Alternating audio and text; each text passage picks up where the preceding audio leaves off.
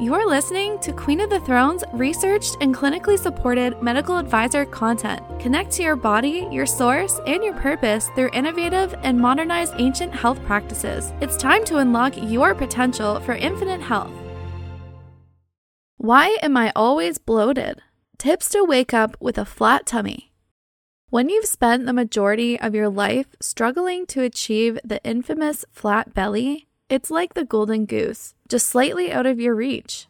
You achieve it and feel so proud, so rewarded, only to crash, crumbling down. It works great for a week, but then poof, it's gone, and you're back to square one. All because you cheated just a little bit on your diet. It's so hard to be perfect all the time. You try and you do your best, and I want to honor that here. You are working hard. Good for you. But maybe, just maybe, it's not enough to only avoid certain foods. After all, you know you can't avoid indulging on more than one occasion.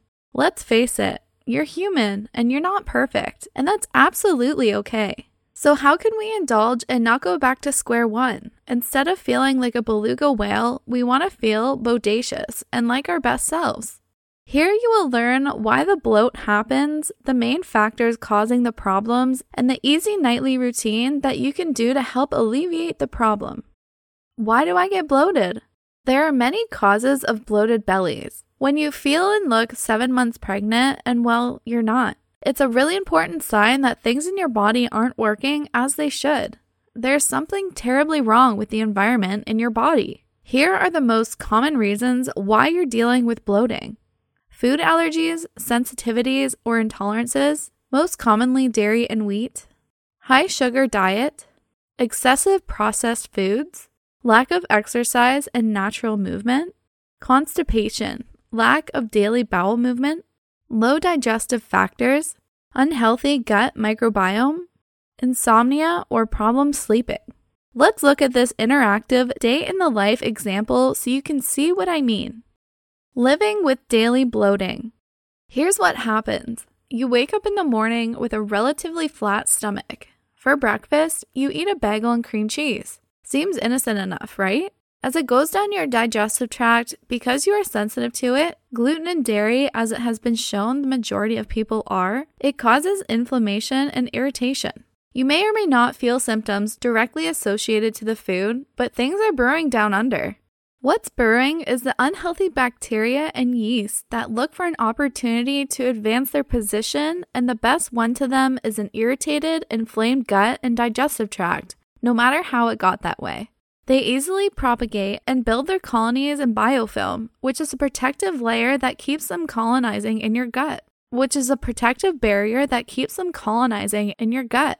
Then, to make it all go down smoothly, you follow your delicious bagel with a cup of coffee that you added three teaspoons of sugar and milk to, which is also sugar. Or you opted for a healthier version, a glass of orange juice. By the way, that is equivalent to eight teaspoons of sugar. Here you add flame to the already burning, iridescent fire. Sugar feeds yeast overgrowth. This is well known in natural circles as candida. Your microbiome, as it's called, is up to no good and causing you bloating because of it.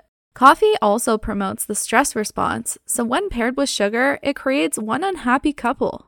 A solution? Switch to green tea. Green tea heals the gut lining, improves the microbiome, and stimulates you like a coffee, but relaxes you at the same time, negating the cortisol spike that may occur. Bacteria and yeast aren't all in all bad, but those that are bad create nauseating gases and ferment in your body. These nauseating gases not only make you smell bad, but they also slow down how quickly you go to the bathroom. This means you're more likely to be constipated when this happens. Plus, you feel foggy-brained and fatigued. It's almost like you're creating your own alcohol in your digestive tract. I'm one hundred percent serious here. If you're interested about more information on food sensitivity testing, you can find important resources on this lab testing website in the U S. There is, of course, a serious complication with all the other factors causing bloating. Add complication to an already complicated matter with the next aspect. Is bacteria causing me to bloat? The microbiome is often blamed for gas and bloating, specifically in the condition known as SIBO, small intestinal bacterial overgrowth, where one of the main symptoms is bloating due to gas created by overgrowth. Well, yes and no, and as you can see from the example above, it's many factors. The reality is, it's a big smorgasbord of interplay between related factors that create the environment in your body for there to be bloating. Change your environment, change your life. How do you then fix the environment or the foundation of your body without having to take a bazillion supplements and see a bunch of practitioners to get things under control? A great first step is to have your food sensitivities tested. Food sensitivity testing allows you to see the whole picture and your personal reaction to foods. Calm your abdominal bloating with castor oil packs. The key is to this legendary treatment that has been around since the beginning of human civilization is that it works because it supports the fundamentals of health. The reality is, it's a big smorgasbord of interplay between related factors that create the environment in your body for there to be bloating. It has been shown to improve bloat because it improves these five key things. one. Function of digestion, absorption, and elimination. two. Antioxidant status. three. Inflammation regulation. four. Tension and stress reduction. And five. Host microbiome balance. What this means for you is better digestion, a good night's sleep, better tolerance of stress, improved bowel movements, and increased absorption of good fats that help you heal and help you with cleansing and hormone balance. You will still need to be conscious of your diet, but regular practice of the castor oil packs allow for indulgence that won't do you in. This is the awesome part about resetting the foundation and not just focusing on the symptoms. And not just focusing on the symptoms.